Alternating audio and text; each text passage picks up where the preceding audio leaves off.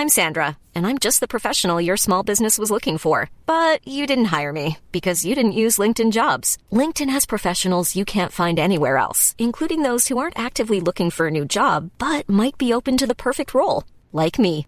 In a given month, over 70% of LinkedIn users don't visit other leading job sites. So if you're not looking on LinkedIn, you'll miss out on great candidates like Sandra. Start hiring professionals like a professional. Post your free job on linkedin.com/people today. Today in history, in 68 AD, Vespasian, a gruff spoken general of humble origins, enters Rome and is named emperor by the Senate.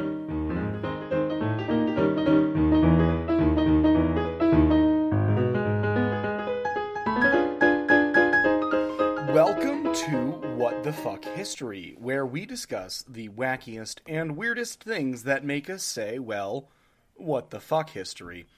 I am your super action hero, Zachary, and much like Jack Bauer, I'm going to give you a full play by play in real time on tonight's episode. My name is Megan, and I don't want a lot for Christmas. I just want a lot for Christmas.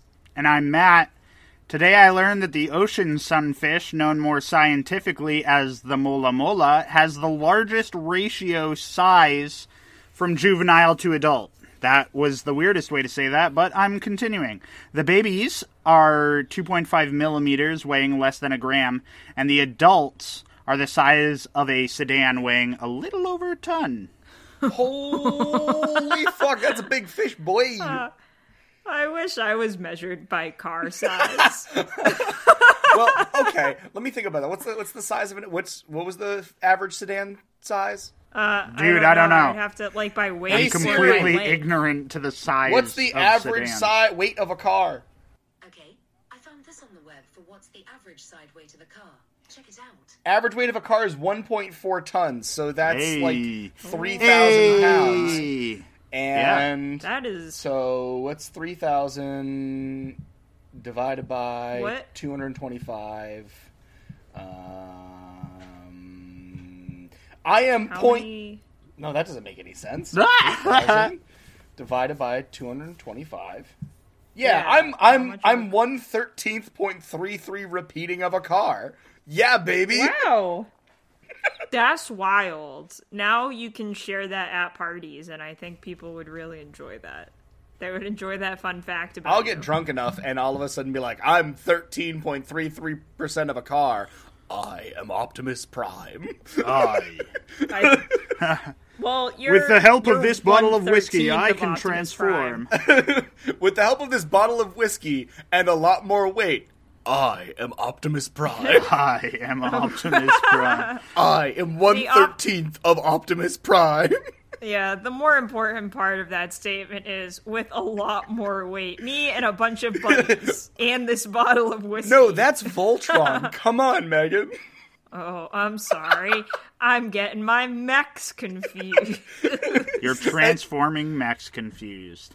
All right. yeah, my apologies, nerds.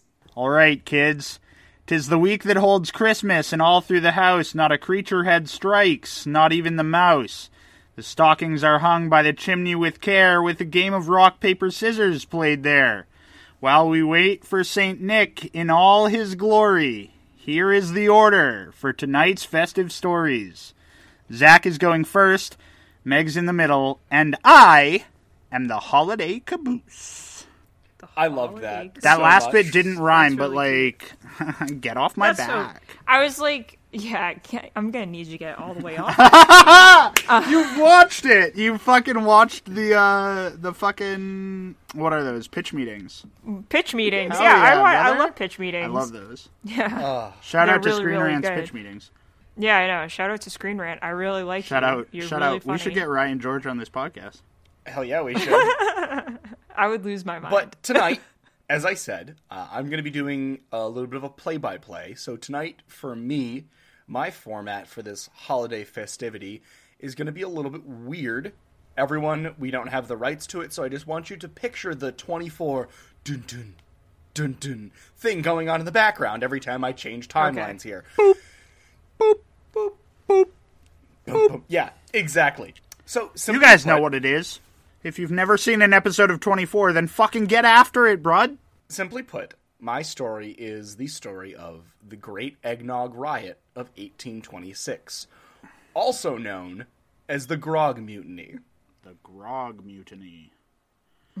I love it when people call like anything grog. I need Right. you to know Oh. that I am adjusting my volume levels, so if the sound sounds weird on your end when you're editing it, Zach, it's Yep. because I am adjusting.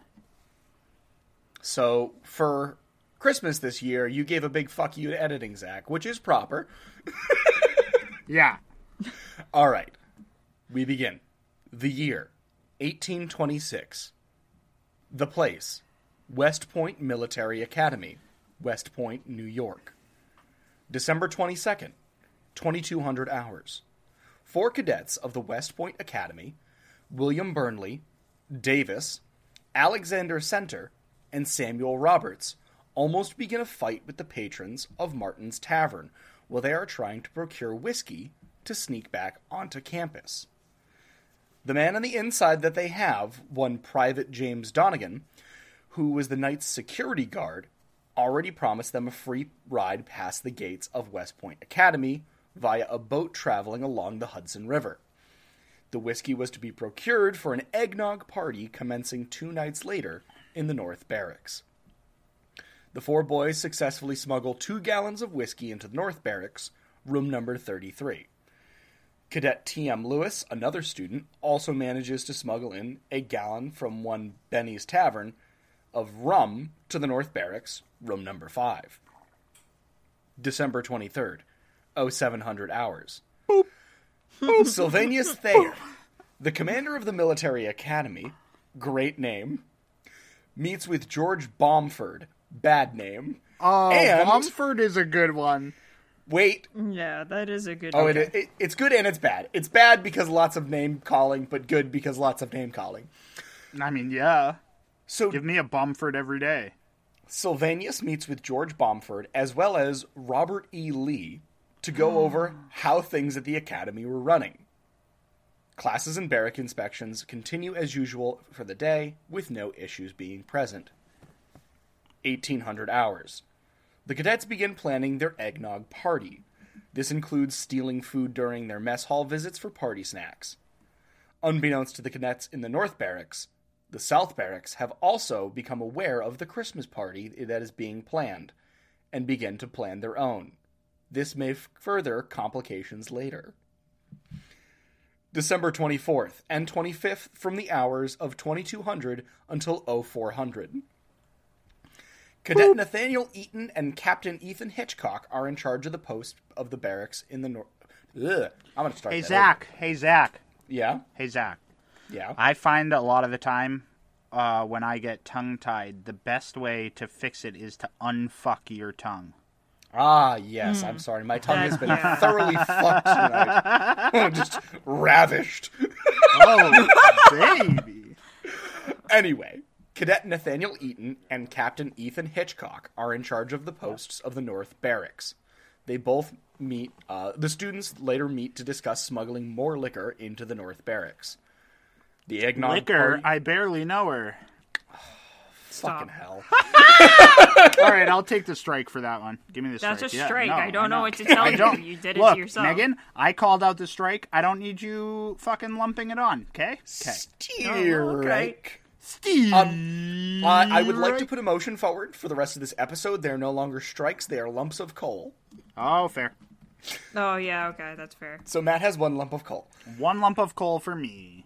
The eggnog party begins uh, amongst nine cadets located in room number 28 of the North Barracks. As the party progresses, more cadets show up. While this happens, another party simultaneously breaks out in room number 5 of the North Barracks.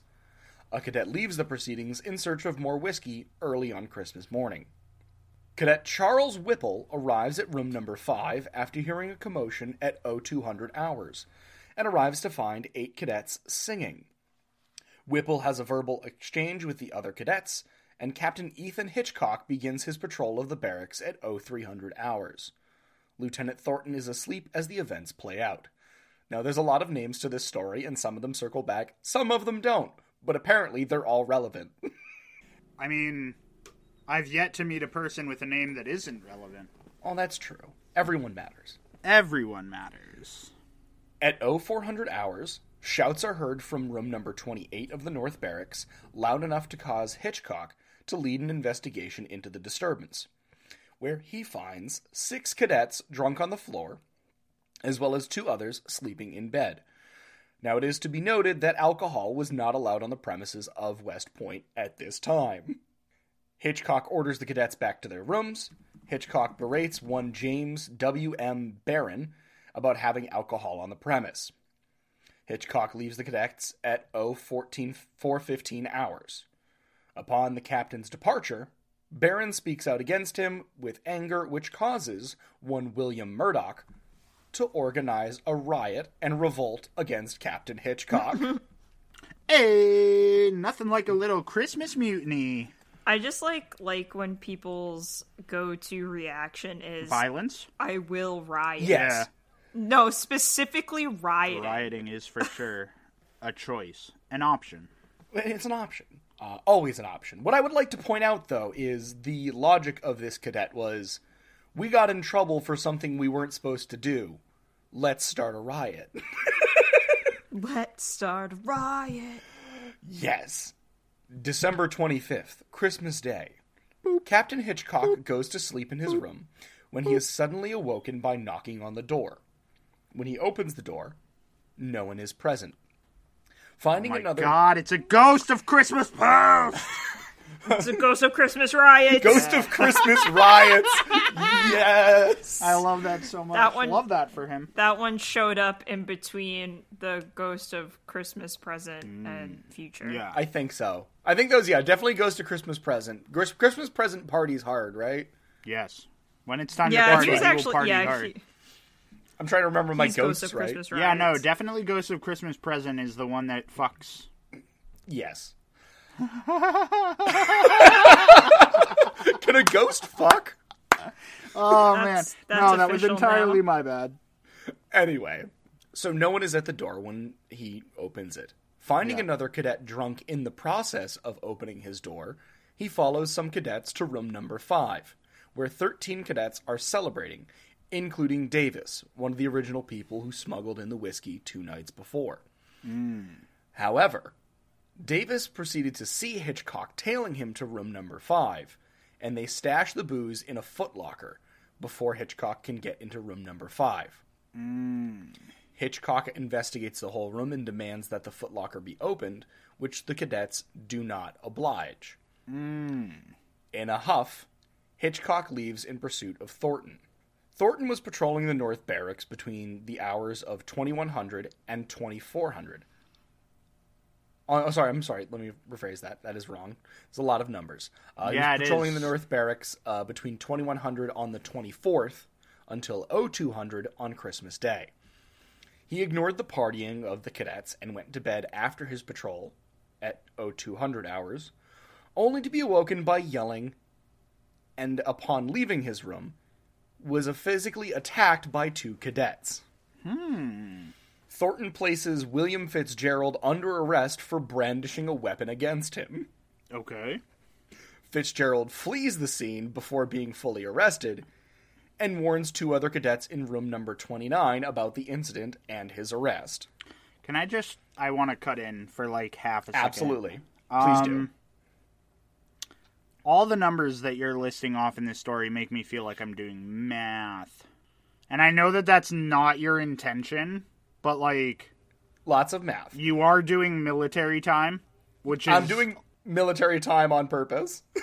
And then, well, yeah, no, like I get that you're going for the whole 24 thing, but it's also like a military based story, so it makes sense. But like, I'm having to remember room 5, room 29, 2100 hours, Christmas Day, which is the 25th. Like, it's math, Yeah. my guy. It's a lot of 20s, for sure. Um, all I can say is just strap in because it's about to get weird.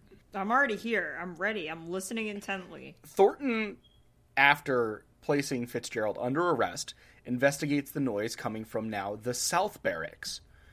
When he arrives at the South Barracks, he is proceeded to be knocked out by Samuel Roberts. Christ brought the- alive, this guy had a bad day.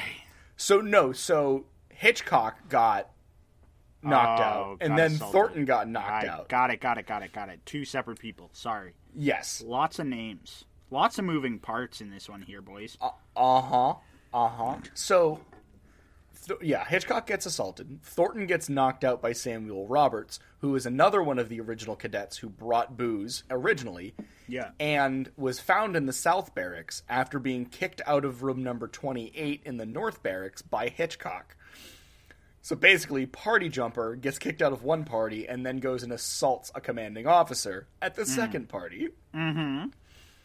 Davis falls asleep, but the other cadets carry on their crusade and begin to hunt down Hitchcock. In the process, Get it, get 'em, boys. in the process, they run into other cadets and demand that they need to procure a fife and drum, which they do. All right. The boys then continue their tirade, smashing windows and destroying all of West Point Academy while playing a drum and fife and demanding a Hitchcock. There you go.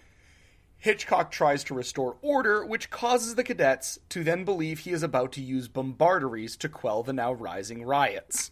I can't believe this, dude. I can't believe they're rioting over this. As the cadets now believe that they are going to be bombarded, they go to the armory, break in, and take up arms to defend the North Barracks against Hitchcock. Oh The my riots- god. The riots continue until Reveille at 0600 when the 2nd Artillery Division arrives on the premises of West Point Academy To shell the fuck out of them. and officially Yeah, puts an end to the riots once and for all.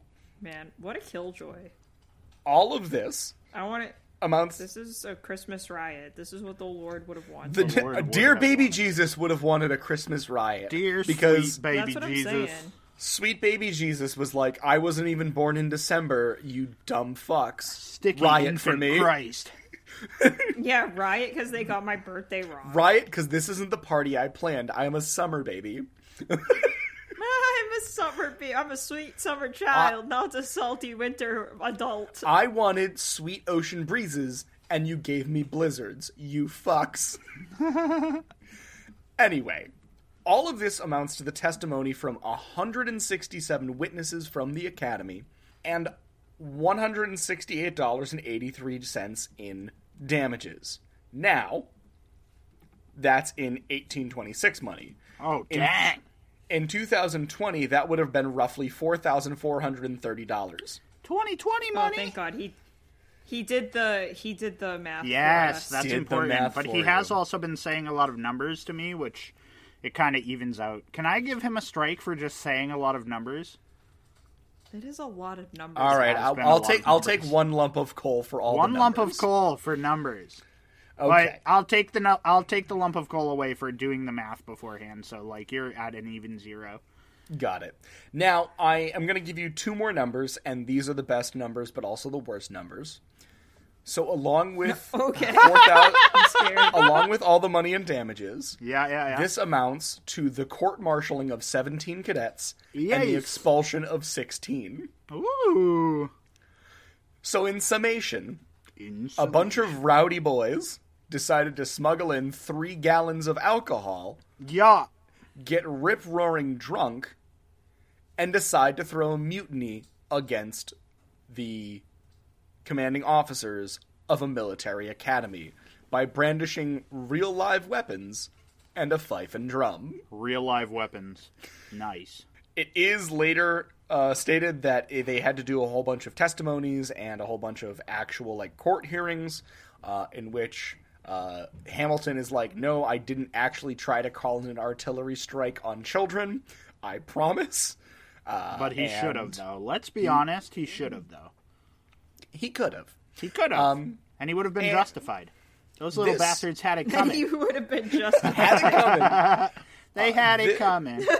this actually ends up going all the way to John Quincy Adams, who is the president at the time. oh baby. And he has to make final decisions on whether some of these cadets end up getting expelled or court-martialed. So that is What does the, he decide? that 17 of them get court-martialed and 16 of them get expelled. Well, fair enough. Thanks, John Quincy Adams. Yeah, thanks, John Quincy Adams. Yeah, there were 20 at least that were tried. And I just want to 17 say that the mm-hmm. Beastie Boys would not be proud of this moment. No, You got to fight for your right. to party. Riot. Yes, you have to fight for your right to party, and these boys did, even though they lost. But, you know, you win some, you lose some, you get expelled from West Point. That's how it goes. now, I understand that that story was very dense, and there wasn't a lot of goofs and gags, which is why I wanted to go first, but the whole goof and gag was all the numbers, which I realized was a lot of brain juice. So now that we've been smart on this podcast, hey, Megan, is yours a smart story? Oh, a thousand percent not. Yes! Thank you for asking. Zach, I also want to apologize to editing Zach for all the noises that my mic's going to pick up. I'll fine tune it before we record again, but you're going to have a lot of. It's just a lot, bud, and I'm sorry. They're just they're just extra little presents for me. Oh, yeah? You want a present like this? Is it? Can I get a Hoya? But yeah. I'll, I'll leave that to Zach. Wait, wait, wait. Can I do that one more time? Can you, can you give me one more time? Can I get a Hoya? Ho ho ho! Oh, baby. Okay, Love it. That We're I don't know how I We're fucking feel awful. about that one. I'm on the goddamn naughty list for a reason. I don't know. I feel like both of you should get a strike Nope. for that one, No. but that's just me. Nope. Nope. Lump of coals. No lump of coals Okay. for us. I feel like I'm the only one who gets to say no to the strikes, but whatever. That's a rule you made yourself, and none of us agree with it. So okay, rude. I speak Uh, for the one of us that doesn't agree, but I cannot put words into Zach's mouth. I can put other things whatever. there. Oh. We should continue. I do think your We story was go- pretty funny though, Zach. Like the fact that like these people A bunch of child were like, soldiers started a riot over eggnog that was spiked with lots of whiskey. Yeah, I mean- yes. it's just a it's like something that people say that they're gonna do right they're like i don't like this rule I'm i gonna don't riot." agree with what happened i'm gonna riot and but they like did it They said they were I going think- to take down the man, and they took down the man. They lost, but they took Yeah. down the man. They tried For- to i take mean down a man. it's it's the fact that they tried though because i say i'm gonna riot at least once a week do i ever riot no i sulk in my room and i read a book and then i get over it So what you're saying the is rioting never happens we need more, more. uh we need more riots I was going to say gumption, but yeah, that that too. yeah we just in general we need more riots so do you guys want to know the, s- the yes, title tell me Yes. all of the titles of all of your stories. It's called Goat Burning Man. yes. Tell me, tell me everything about Goat Burning Um, Man. All right, so I'll tell you everything about Goat Burning Man. Uh, I really so like to begin with. I really like the build up to Christmas. Uh, I, it's like this nice, warm feeling of bundling up and like buttoning down the hatches until the cold passes, which I think like before capitalism is what winter was probably like. You know, yeah. Yeah, like we got to stay home and be warm and like hope that the harvest lasted us until spring. yeah. But like there are these nice rituals and lights and like a genuine feeling of excitement uh that's kind of burdened by stress, but um it's also pretty frightening too. And I think like winter is very much a time like if I had to think about it that like old gods definitely walk the earth during this time. Like this is the time for them. Or at least giant goats. Uh, and this is where I'm going to really jump into my story with the giant goats. So every year, in, um, I really love like that? like that was just a complete non sequitur where you're like, I'm just gonna jump into my story about giant Yeah, I'm goats. yeah, here it is. Here I Here am. I Segues am, are weird. giant stuck in the middle with giant goats. Yeah, here I am. Rock me like Giant a giant goat. That just really struck me. That got my funny funny chord there. it got your goat. It Did get my goat. Okay, good. That's what I'm saying. Uh, so every year in uh, Gavle, Sweden, they erect a massive Swedish Yule goat made of straw at the beginning of Advent. Yes. So usually around late November to early December is when this bad boy goes up. Mm-hmm.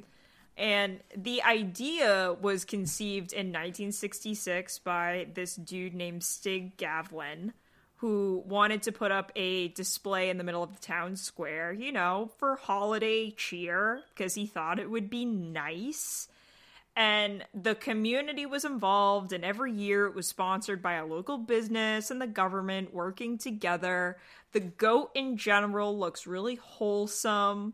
Like ribbons are wound through its horns and lights and the straw. It looks really cool, especially like when snow is kind of uh, dusted on it. Um, however, everything changed when the Fire Nation attacked. That So that damn Fire Nation. yeah, they made it. They made it all the way up there, dude. Um, so as soon as the goat was built in 1966, it had a long life filled with vandalism and arson. Okay.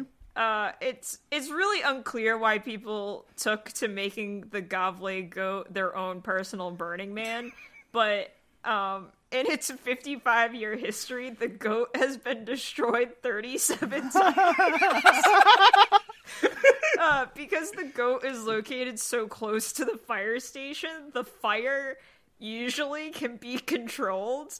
Yeah. Uh, and if the goat is destroyed before December 13th, the goat is rebuilt, usually with straw that the goat committee has already pre ordered. Oh my God. In preparation for this eventuality. Imagine being on a goat committee. That's what I'm saying. I live for that.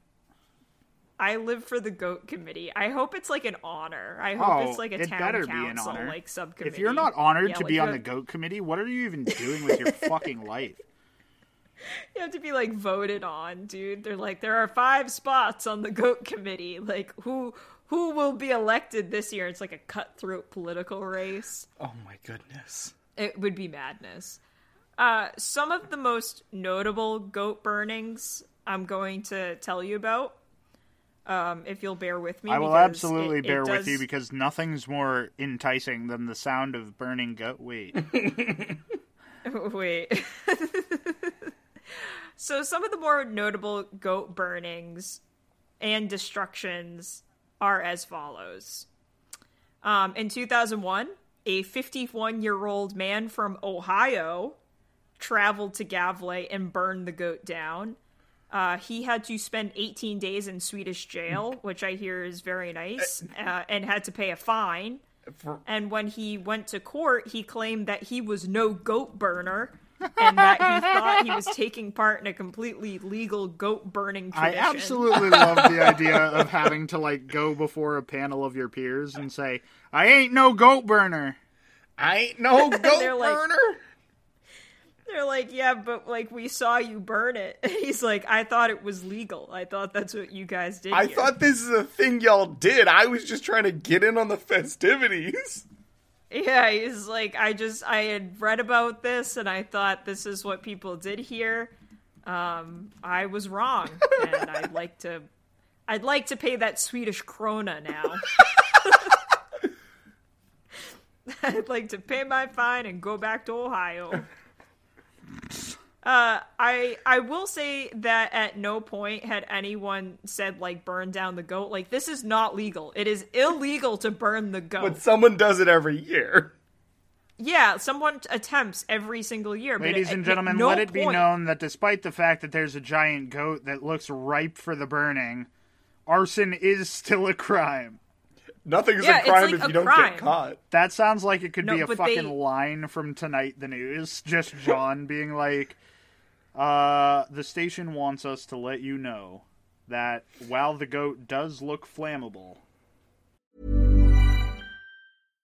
How would you like to look five years younger? In a clinical study, people that had volume added with Juvederm Voluma XC in the cheeks perceived themselves as looking five years younger at six months after treatment. Look younger, feel like you. Add volume for lift and contour in the cheeks with Juvederm Voluma XC. Reverse signs of aging by adding volume to smooth laugh lines with Juvederm Vollure XC. For important safety information and to find a licensed specialist, visit juvederm.com. That's J U V E D E R M.com. Not for people with severe allergic reactions, allergies to lidocaine, or the proteins used in Juvederm. Common side effects include injection site redness, swelling, pain, tenderness, firmness, lumps, bumps, bruising, discoloration, or itching. There's a risk of unintentional injection into a blood vessel, which can cause vision abnormalities, blindness, stroke, temporary scabs, or scarring. Talk to a licensed specialist to find out if it's right for you.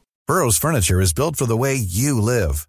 From ensuring easy assembly and disassembly to honoring highly requested new colors for their award-winning seating, they always have their customers in mind. Their modular seating is made out of durable materials to last and grow with you. And with Burrow, you always get fast, free shipping. Get up to 60% off during Burrow's Memorial Day sale at burrow.com slash ACAST. That's burrow.com slash ACAST. burrow.com slash ACAST. Please do not commit is- arson. Please. Listeners please at don't do home, it, it is to be noted that while the goat is extremely flammable, it is still illegal to commit acts of arson. We There thank you go, John. Atta boy, Johnny boy. Attaboy. As you can see, listeners, we're really plugging our other. We are uh, fucking podcasts. hard plugging our other podcast. hardcore plugging Hard. our ho- podcasts. Yeah. Please give it a listen. Yeah, give it a listen. Um, it Tonight is the called News. Tonight the News. Tonight the News. Here it is. So, um, like I said, at no point had anyone said burn down the goat. People have just taken that upon themselves. Um, some of the other notable like precautions as uh, people have tried to burn down the goat. So the Swedish government has said, "Oh, we need to protect the goat." So they have done the following. Stationed armed Um, guards, anti-aircraft. Okay, but like you're joking. I am. and oh that's God. it's not a joke. It's not Oh a my joke, God. Dude. Yeah. So first, Yeah. they put chicken wire netting around the Uh-huh. goat. The goat was still destroyed by fire Yes. that year in 1969. In 1970, it was destroyed by fire six hours after its destruction. Wait, construction or destruction? Six hours destruction? after. Sorry, after its construction. That lasted six hours. That's Yeah. a record. Yeah, it was a record actually.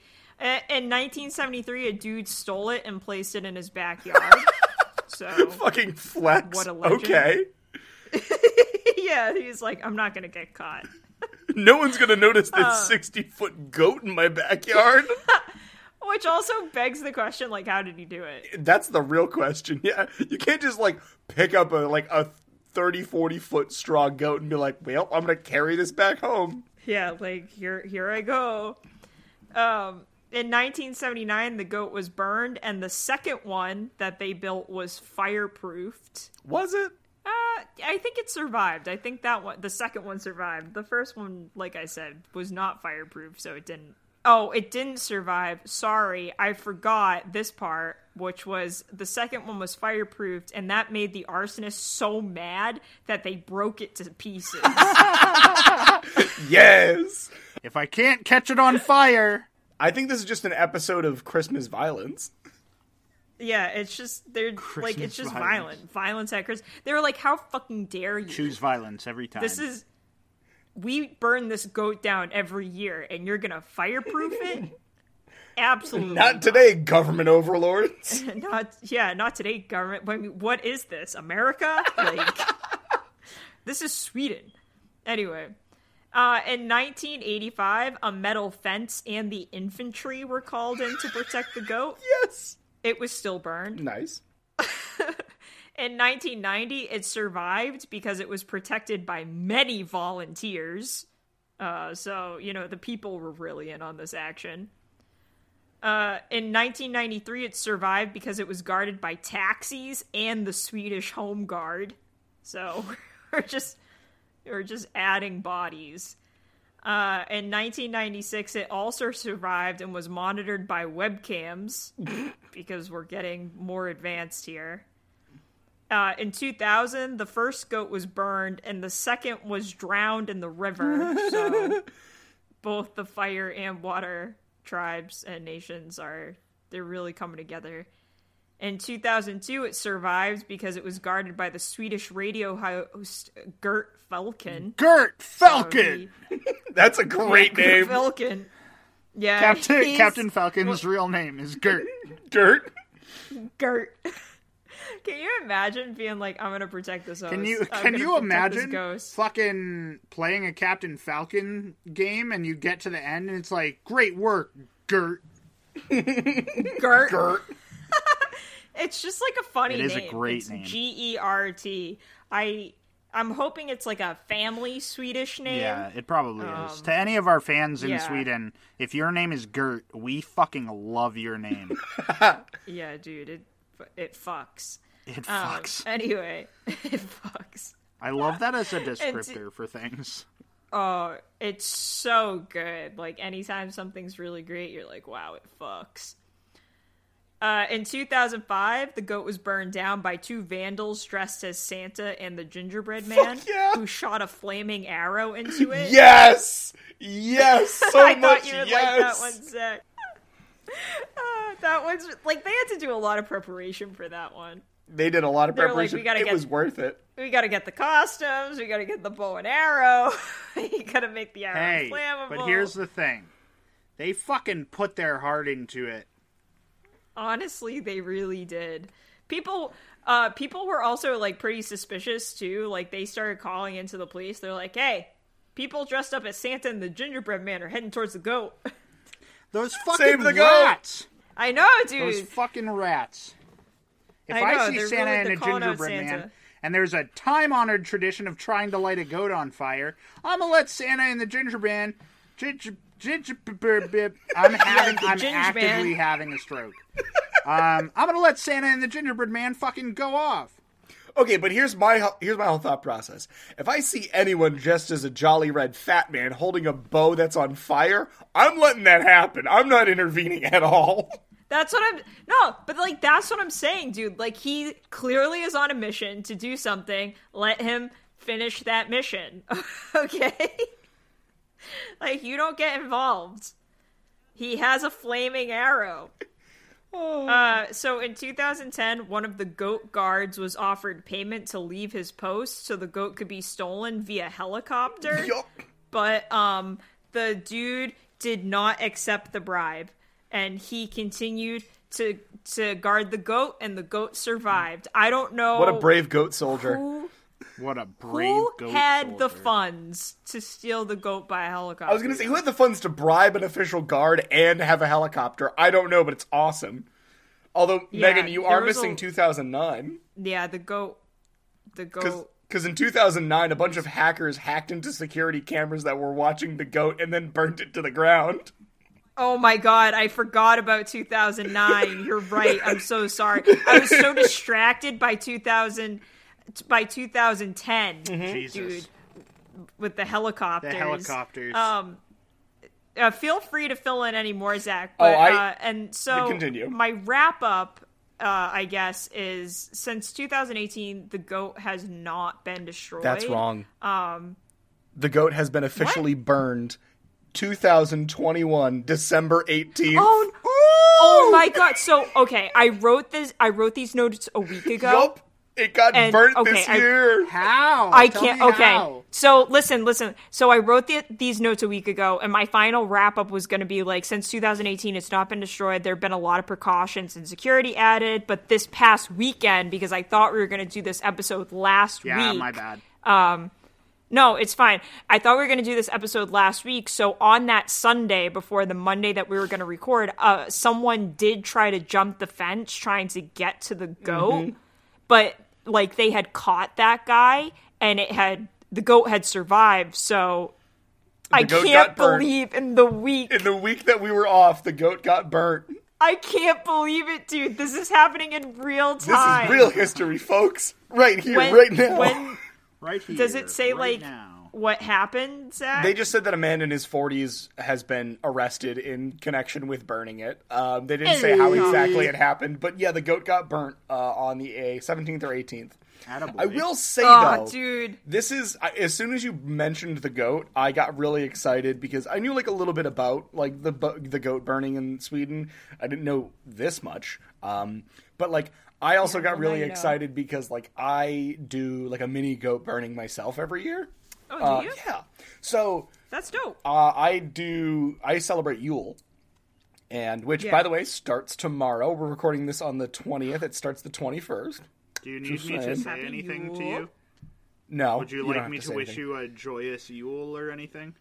I mean, it goes all the way until January first. So anytime between now and January first, just say Happy Yule, and you're good. Well, if I fucking Happy see you, bud, Yule. I'm gonna give you a huge Yule kiss.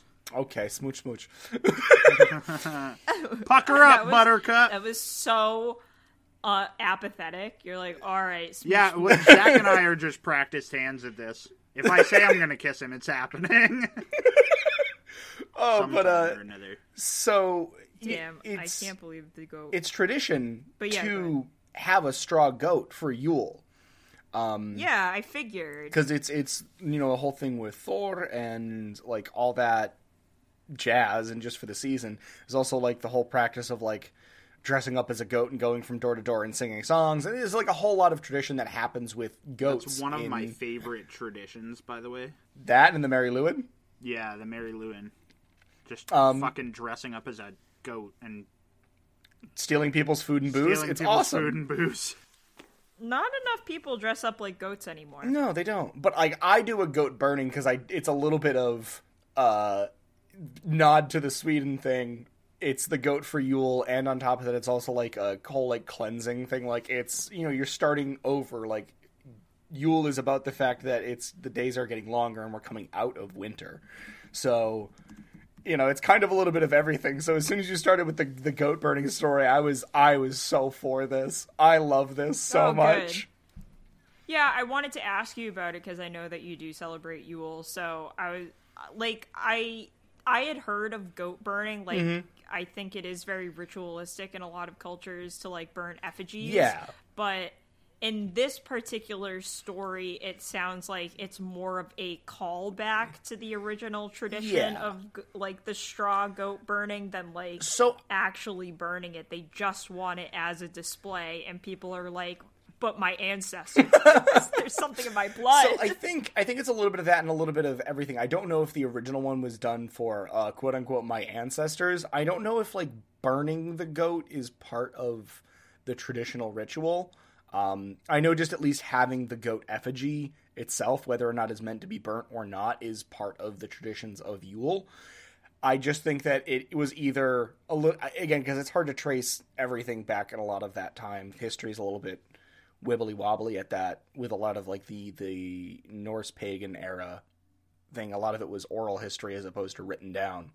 Um, so I don't know whether or not burning it was actually technically part of the process, but it was either you know for my ancestors or some snot nosed punk who burned it down, and everyone was like, "This is a good idea." And now We modern could do And this. like, yeah!" and now modern pagans are like, "Fire? Yes, sure, We we'll incorporate that into a ritual. We could burn shit. Modern shit." pagans are like, "We love we love fire fire. We love fire. We love fire." almost as much as that one guy from Anchorman loves lamps. I love lamp. I love lamp. I love lamp. I love fire. I love fire. I love goat. I love fire. I love burning goat. I love burning goat. I love. I love that. But that's my story. boom diada, boom diada, boom diada, boom diada. That's awesome. That I love it. That is stories? that's amazing, and I'm so happy that Zach was able to bring us information about a man having burnt the goat this year. I cannot believe the information for this story changed so wildly. In a week. like at the very end. I love it. It's great. Like it It's was amazing. actual because I specifically checked. I was like, "Has it been burned?" and so it's like so it it's like, great so it's actually yet." beneficial that we didn't record last week because we wouldn't have had that update Oh yeah, actually, yeah. The streak has ended because this has like been the longest like streak that it hasn't been burned. and it was ended Yeah, by it, like- some old guy Yeah, some forty year old. some 40 year old all right friends I have an interesting story to tell you, and it starts on December 4th of the year of our Lord in 1948. Uh, the United States Air Force sends out a communication that they are tracking one unidentified sleigh powered by eight reindeer at 14,000 feet, heading 180 degrees. Santa! the Associated Press uh, ran the story, and unfortunately, that was a one off joke because it happened only that one year until a Christmas miracle happened. Do you guys have any guesses about the Christmas miracle or like Did a UFO appear? Yes. And, and NASA Yes. was like, um, we're just going to tell people an this is Santa. this is Santa. Wait, so Santa's not an alien? Uh, Santa doesn't Santa's definitely an alien. Did that actually happen? Uh yeah, no, it was a UFO. oh. Oh, okay. Oh, okay. It was, no, it was just aliens. It was- And no, that it was his fully story, aliens. guys. Thanks Sorry, for guys. coming. It's Um, aliens. so anyways, no, the the fact of the matter isn't that aliens birthed themselves into existence. But no, it was a one-off joke uh, until a Christmas miracle happened, which I will tell you now because your guesses were aliens and it was wrong. The truth of the story I'm about to tell you is somewhat muddled in my research, so I'm going to tell you guys the storybook version first, and then I'm going to break the illusion, just like all of us uh, realizing that Santa's not real, and I'm going to tell you some straight facts. Oh, I, I thought we were gonna just going to straight Procopius this Christmas. No, we're not Procopiusing shit, bitch. Um, so in 1955, Sears runs an advertisement.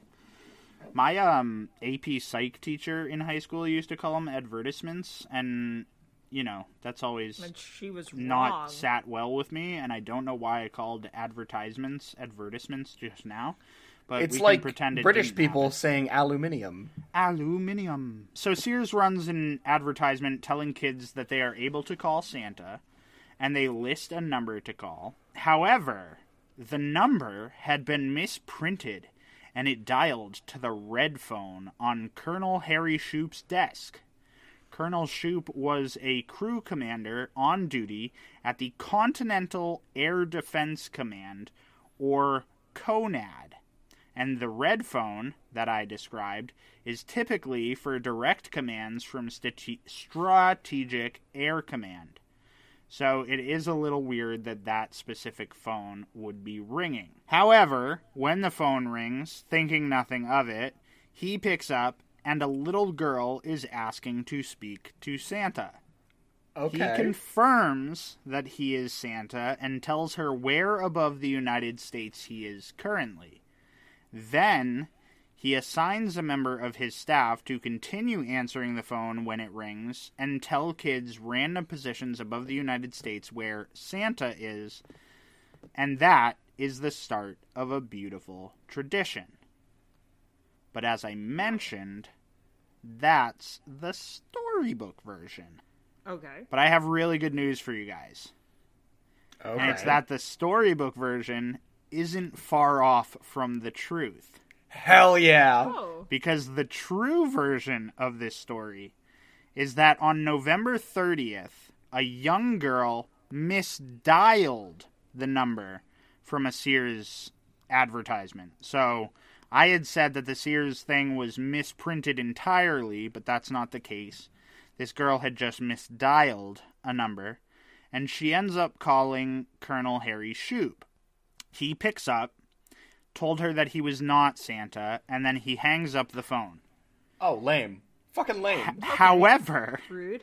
a member of the Conad office had placed a picture of Santa on the board of unidentified aircraft to track in the month of December, and Shoup felt inspiration strike. Shoup got in touch with a gentleman named Colonel Barney Oldfield, who was Conad's public affairs officer, and told him. That's like the worst. Yeah, no. Conad is a terrible Barney fucking. old. No. Barney, Oldfield is also bad, but Conad, like, Like, the entire what? time I was researching this story, I was like, "Am I saying gonads? Am I gonna accidentally say gonads while we're?" You, you you said it on purpose, and I appreciate that about you. I did say it on purpose, and I'm glad that you appreciates it. But also, is that what you appreciates about me? Oh, look, the floor. Stop. So, um, Shoup tells Oldfield to release a press release saying that Conad was tracking Santa's sleigh. So, Barney's message included the following Conad, Army, Navy, and Marine Air Forces will continue to track and guard Santa and his sleigh on his trip to and from the U.S. against possible attacks from those who do not believe in Christmas. And So what from you're saying then is- on, yes, what am I What saying? you're saying is Tell me. Santa not only brings joy and happiness to the children around the world, but he is also backed by the United States government. You're Oh, hell yeah, right. brother. You're goddamn right. They didn't call artillery strikes on the child soldiers, but we will call it on anyone who fucks with Santa. yeah, yeah, they would for Santa, and that's that's the greatest. This ple- press release goes out, letting people know that the Army, the Navy, and the Marine Force have Santa's back while he travels over the continental United States.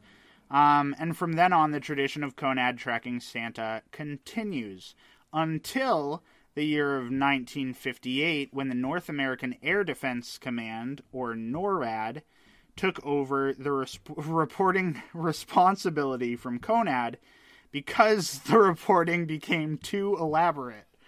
Um, and I mean to say that at certain points, NORAD started reaching out to other agencies like uh, Canadian navies and things like this to mention specific vessels where Santa had landed, getting them to take part in saying that they were. One example that I read was that this I can't even remember the fucking vessel's name, um, but they had been responsible for repairing uh, a wound on Dancer's leg or something of that nature.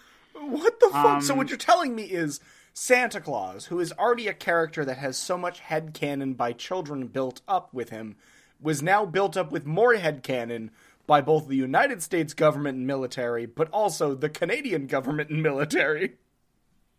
Yes, Love it. I That love is it. what he's telling you. this is exactly what I'm telling you, Zach. I appreciate you following along. Um, so this is a tradition that started in 1955, technically, transferred to NORAD in 1958, and is still alive and well today. Um, but I Fuck do yeah. want to You tell know, you, that's kind of nice. I do though. want to tell you Like, another really beautiful part of this story, uh, which Mm-hmm. is the funniest thing to me, and that's that the storybook version of the tale that I told you was spread by Harry Shoup and his family.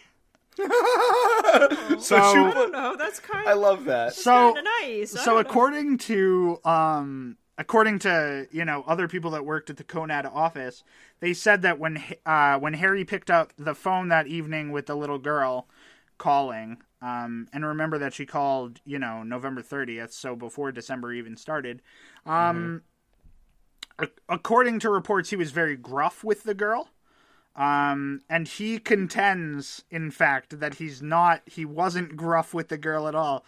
The part about him answering and saying that he was Santa, um, comes from him specifically. He said that, you know, he was on the phone with this girl. He told her that he was Santa and told her his position.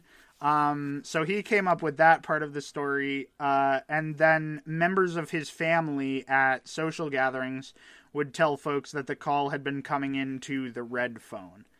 Um, so Shoup and his family actively elaborated their parts in, uh, or these these flourishes in the legend of how NORAD started tracking Santa. But they do it every year now, um, and it's mostly done by volunteers.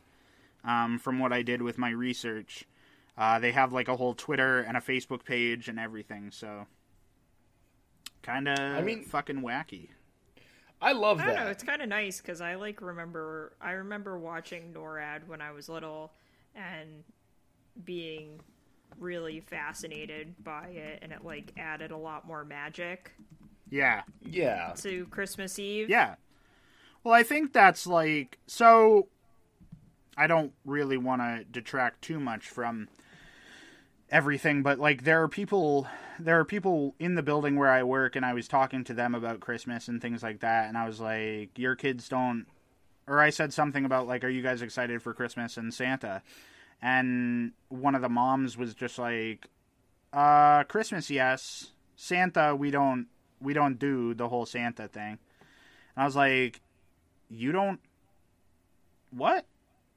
Because it just baffled me. And she's like, "Well, we don't want to lie to our kids." And I was like, "No, but like for your younger years, that's magic. Like Yeah. magic doesn't fully exist in any capacity." Um, excuse me, yes, it does, but continue.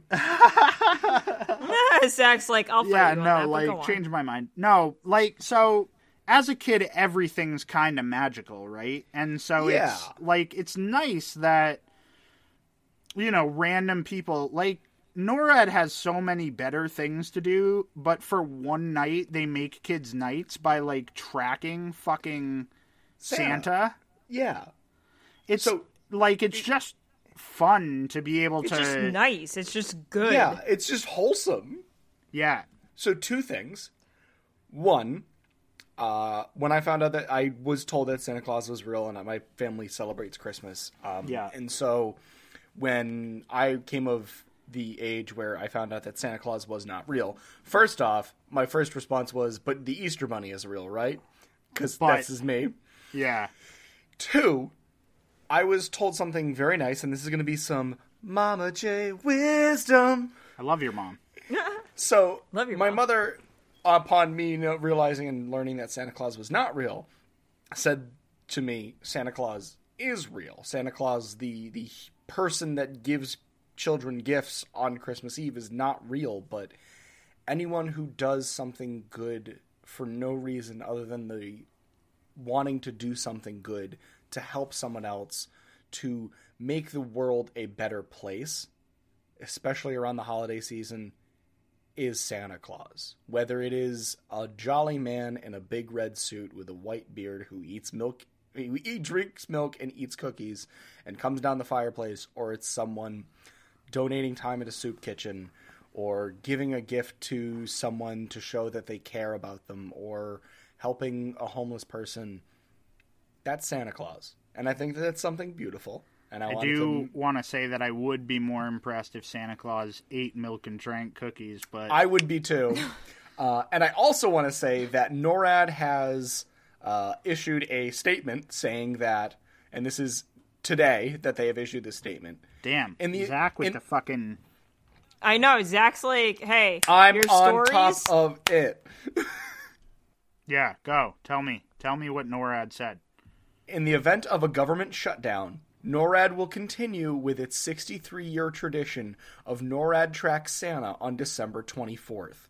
Military Oh my God, personnel who conduct NORAD Track Santa are supported by approximately 1,500 volunteers who make the program possible every year. So, no matter what, even if the government can't get its shit together, It will be NORAD tracking will Santa. tracking Santa this year. I think what's also God. really sweet. Um, I have a coworker who's got a daughter who's, you know, old enough to not believe in Santa, and she still believes in Santa, which is amazing, and it's Yeah. good on her mom for like keeping that up. But I, when the pandemic started two years ago, um, I did have a conversation with her, and I was like, "Are you a little bit worried that Santa, because of the lockdown and everything, won't be able to find or won't be able to get out to you?" And she looked me dead in the eyes. She looked me right in the face, and she goes, "Matt." That's fucking ridiculous. She didn't say fucking, but I could see it on her face. So we're just gonna like embellish a bit. She goes, Matt, that's fucking ridiculous. Santa is an essential worker. Hell That's yeah, true. he, He is. is. Oh yeah, he is. Ah, So, anyways, love that's my story about how NORAD started tracking Santa and how it got its start from a guy that gruffly hung up on a little girl on November 30th. and we'll never what say if that he. Santa was one of us, just a slob like. I'm pretty one sure of that he only works like one day out of the year, so he's definitely a slob. But Yeah, dude. But he's also running Bezos Town up Yeah, in the up North in the Pole. North Pole. all right, let's not shit on Santa. We just did something really no, nice. Santa. I know, we, we can just cut did this something part out of the nice. fucking everything. Um, Oh, no, but yeah, that's so that's that's how NORAD tracks Santa, and I thought that was Mm-hmm. a pretty special story. I agree. I Um, think all of our stories had a little touch of something to get uh, to get into the holiday spirit. Whether your thing is, you know, potentially artillery striking drunk kids, um, Yeah. burning, Burning a goat. goats, or Yep, tracking Santa with, you know, Yep. surface to air radar. yes. Um, our stories had something for everyone. All of them.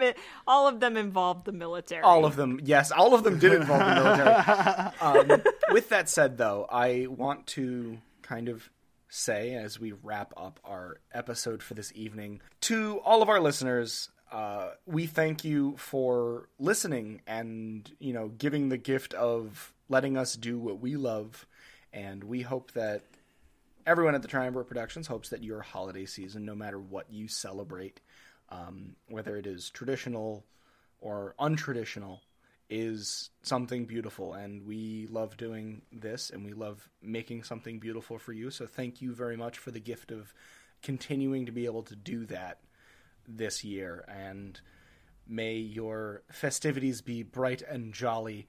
Uh, I'm going to be done rambling, but thank you very much. We appreciate you. And to all, a good night. Oh, but wait. Oh, I know you oh, said a yeah. you said a really beautiful thing. I don't want to detract from that moment, but uh, Okay. What the fuck, history?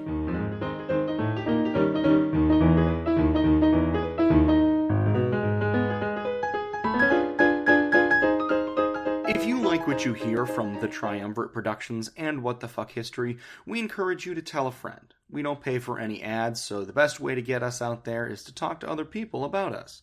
You can find us on Facebook at the Triumvirate Productions, on Twitter at triumvirate underscore pod, and on Instagram at the underscore triumvirate underscore productions. Flexibility is great. That's why there's yoga. Flexibility for your insurance coverage is great too. That's why there's United Healthcare Insurance Plans. Underwritten by Golden Rule Insurance Company, United Healthcare Insurance Plans offer flexible, budget friendly coverage for medical, vision, dental, and more. One of these plans may be right for you if you're, say, between jobs, coming off your parents' plan, turning a side hustle into a full hustle, or even missed open enrollment. Want more flexibility? Find out more about United Healthcare Insurance Plans at uhone.com.